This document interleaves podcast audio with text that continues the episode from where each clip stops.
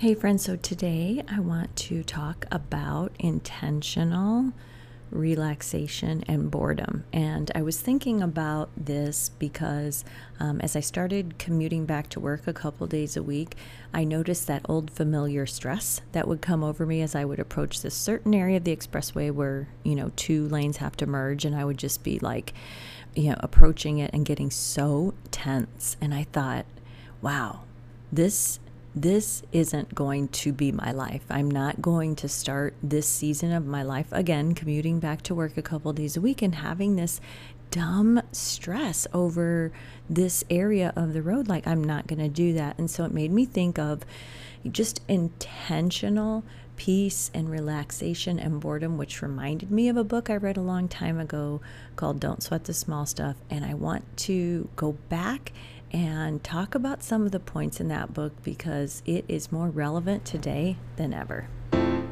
Welcome to Badass Midlife, a podcast for women in midlife where we talk about past hangups, regrets, guilt, and how the ups and downs have made us into the resilient women we are today. We talk about what to let go of, how to move on, and how to do your midlife like a badass. Enjoy the show. Friends, don't forget the Badass Midlife Podcast has a Facebook group.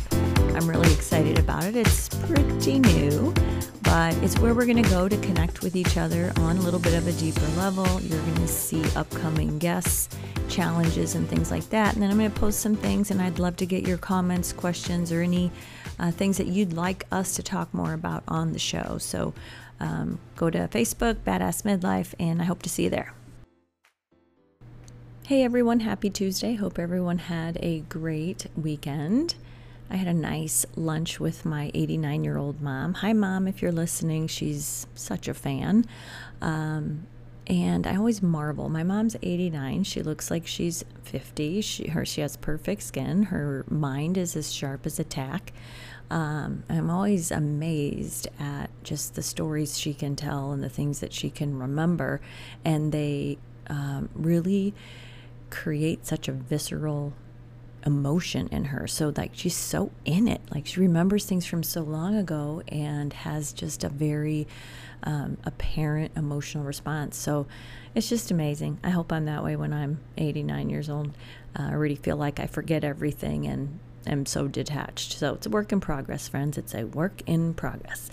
Anyway, today I want to talk about intentional boredom slash relaxation and this is something where, um, speaking of my mom, this is something where, you know, I never remember as a child growing up seeing my mom really um, taking time to relax. I mean, my family just worked hard. There was, they had a small business and, and so we just didn't really grow up with like a lot of just like, oh, let me just have leisure time. It just wasn't really a thing. And so you kind of grow up that way, and that's kind of how, you know, I have been my whole life. But I have really, really been trying to make an effort, uh, even when my kids are little, to have quiet time in the afternoon where we would all just sit and I'd read a book, and everybody would just have to calm the F down. Like they just needed to, you know, relax their sillies for a minute. And it just really became a nice habit that they looked forward to, and so did I, obviously. Um, and so for me, it's something that I do put into my life and I try. It's still an effort, um, but I try to make a point of setting aside time where there's absolutely nothing to do. It's not easy when you get to this point in your life, you have some habits, and relaxing and doing nothing and allowing yourself to be bored unfortunately, is not one of those habits. But as I mentioned in the opening, when I was uh, on my commute the other day and I had this feeling of just overwhelming stress and anxiety, and just the idea that I was going to get back into this driving to work and then have these stressful feelings again at points in my commute and then have it just start to permeate my day before I even got to work, I said, no, no, we're not doing that. And that just reminded me of how do I actually make time, find those moments, even in my commute, to let my mind not go into that stress, but like let it just release that and maybe put myself in someone else's shoes. Like, who knows why they need to cut me off in traffic, right? Maybe they just had some news and they had to, you know, they have to rush. It just, it, I separate myself from that feeling and just allow myself to relax through it because it's like, honestly, at this age, I don't like to feel that kind of stress. I don't like my cortisol to be bubbling up in my gut. I feel like I can literally feel it doing that. I've said that before. Um, and so, anyway, that got me on the thought of do we really allow ourselves to relax and just be bored? And so, I remember the book, uh, Don't Sweat the Small Stuff by Richard Carlson. And this book was so successful. This and it came out in the late 90s and I remember having it. It was literally on my uh, little and my sofa table for a long time, like under a picture frame. I think this book is so valuable. It's like Stephen Covey Covey's um, Seven Habits of Highly Successful People. This book is an amazing life guide. And I don't know, for whatever reason, it popped into my mind as I was thinking about, um, you know, just treating that situation on the road like it was just, you know, so important that I get, you know, in front of one car. Like, how dumb, you know, like how dumb. And then it just, you know, sends this new wave of anxious emotions into action. So, I want to talk about a couple of the things in that book that just really they really warrant having a conversation around and I need a refresher on it so I thought you might too. So lesson number 1 is things are not an emergency unless they actually are. And so we run around and we don't think we can relax because there are just so many things. So, on top of the normal things we have to do, other people like jam in other little things they need. And pretty soon we're in this, we have this momentum of, you know, we have this emergency like feeling like we have to rush and we have to get done and we have to really work hard and we have to get all of this done by the end of the day. But that's not true. Remember at this stage of our lives that this is the one life that we get. We get this one shot. So just stop treating the things that are on your list or your day like you're literally on fire. You know, you just go from one thing to the next. You are trying to address everyone's needs, everything on your to do list, and you're just going to implode.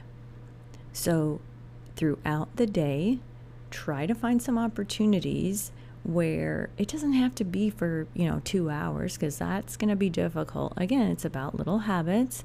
So maybe just take 15 minutes, no phone, maybe just um, a book or a journal, just something where you're going to sit down and you're going to allow yourself to maybe flip through a magazine or um, just even flip through some chapters of, of a new book that you have, just like kind of planning out uh, how that's going to go and fit into your, you know, reading plan. The point is making an effort to sit down and just interrupt that momentum, that hair on fire feeling that you have as you go through your, your day. Just try to be very deliberate to sit down and be bored and relax forget about other people and what they need and just follow what you want to do. You need to, at this point, and so do I, we all do, really just need to look out for our uh, mental well being, our wellness, our sanity, our mood. Mastering that mood and that mindset is what's going to be the thing that carries you through your day in a really positive way, right? Like, who wants to be a crab ass? You know, nobody wants to do that. But if you allow yourself to just get on a track of doing, doing, doing, next thing, next thing, next thing, all you're doing is accelerating that anxiety and you're just going to just be ramping it up until evening when it's like, now how do you even relax? You can't because you just allowed this snowball to consume your day. And so, just the action of saying, I'm going to take 15 minutes or 30 minutes because I feel it happening. I feel myself accelerating into a level that I'm afraid to be at, or that is annoying me, or that is making me uncomfortable, or that I know is going to affect the people around me. So, I'm just going to stop. I'm going to let myself be bored. I'm going to open the patio door. I'm going to sit outside, get a glass of iced tea, and just listen to the sounds. Just be bored. Just listen, do nothing, think, right? Let your body stop and take a pause. And another lesson, super important one, and this is a key one for me too, is kind of forgive other people give them a break when they deserve it and even when they don't deserve it because this is another thing that tends to snowball and spiral out of control. When we have a situation in our lives with someone and we feel like it offended us in some way or that they are just so off base, like how could they be so off base? What's wrong with them, right? Because we have a different viewpoint or they did something that um, maybe inadvertently hurt our feelings. Maybe they tried to say something offensive. We don't know, but here's the point you don't need that shit. You don't need that. So, whether someone was actually uh, trying to do something hurtful, trying to say something hurtful, insult you, demean you. Um, maybe maybe your boss said something to you at work. Maybe you got pulled over for something that you thought was ridiculous. Any of those things, we just need to give people a break. Remember, we're all in this life for our own life. Nobody's sitting here thinking, I'm going to I'm going to ruin Mary's day. No, if my boss says something to me and it happens to ruin my day, that has nothing to do with what his intent was. It has to do with my mindset and how I received it. And so then I'm going to stay a little bit upset. And then that's going to start my little tiny snowball of anxiety. And I'm going to roll it around throughout the day, and other things are going to start uh, getting stuck in it. And before you know it, I have this huge uh, anxious feeling. When instead, it's just better to make a very deliberate, intentional effort to give someone a break. If something is offensive or something doesn't sit right with you, you don't know their reason. All you know and all you can control is how does this feel to me? And how then from that feeling, do I want to take this into the rest of my day and let it affect everything else I do? So, my mission at this stage of life is to let people be exactly who they are. It doesn't have anything to do with me. I try to be a kind person, and I know that anyone listening to the show is a kind person as well. And you know, if something rubs me the wrong way, I just have to I have to let that be what it is and give people a break. Am I perfect at this? Absolutely not. There are times I hold on to stuff. I just, I don't know. I have that kind of habit where I hold on to stuff. But here's one thing I never do I never say something that I'm going to regret. I never do. And in my life, I talked to my sister about this. Like, my sister is very vocal. And if something doesn't sit right with her, she's going to ask questions right away. She's going to challenge. And that is something I admire very, very much in her. But as those of you out there that are like that know, sometimes it gets you in a little bit of hot water uh, when you just have that initial knee jerk response, right? I, on the other hand, would rather listen to everything, um, process it. If it upsets me or if I have a question, I'm just going to hold on to it. I'm going to really think, is that the question I want to ask? Like, let me let me really understand what's going on, and maybe I will address this later. And that also, for those of you out there there that are like that, that can also get you in some trouble too, right? Because you're not really in the moment standing up for yourself. So that's to say, neither way is perfect, but I will tell you that I don't have the response to cut someone down or criticize anyone for what they think or believe or what they think about me or something I said or did. Like, that's okay. Do you, you know? Like, there's plenty of things people could talk about, about, you know, things that I want or have done or the way I dress or the way whatever, right? There's going to be things. But then I think, why would you be doing that? You know? So you probably have people out there where you think, why are they why are they concerned with what I'm doing? Or you feel like maybe they are and actually they're not. The point is whether they are deliberately doing something to offend you or whether you're taking it that way, just give other people a break. And in turn, that will give yourself a break. Because you you wouldn't want to imagine that one of your kids, if you have kids, is working somewhere and somebody that's having a bad day that just got something from uh, their boss that they didn't like goes into a store and your daughter's working at the store and somebody, this person just goes off on them because of what just happened to them with their boss, right? When you don't give people a break, it carries into other parts of the day and then just look, it ruined that person's day, right? Imagine that that's your kid and you think, okay, I'm not going to do that because that's someone else's day that now I've impacted and now I created their little beginning of a snowball. So you're better off finding ways to let things go and say to yourself, this isn't really the attitude, this isn't the mindset that I want to take into the rest of the day really try to put yourself in the other person's shoes. Maybe they have a reason that they need to say something to you, especially if they're your boss. They might just be saying and giving you some feedback, and it's like it's not meant, you know, to be insulting. It's just meant to give you feedback, which, hello, you need feedback sometimes. So, just the idea of really being patient you know, letting someone have their feeling, their thought, their conversation, their whatever with you, and then give them a break. Give them a break. Whatever it is, just let it roll off of you. Another lesson is just don't put off your time to yourself. Just don't don't keep kicking the can down the road of focusing on your wellness and your relaxation.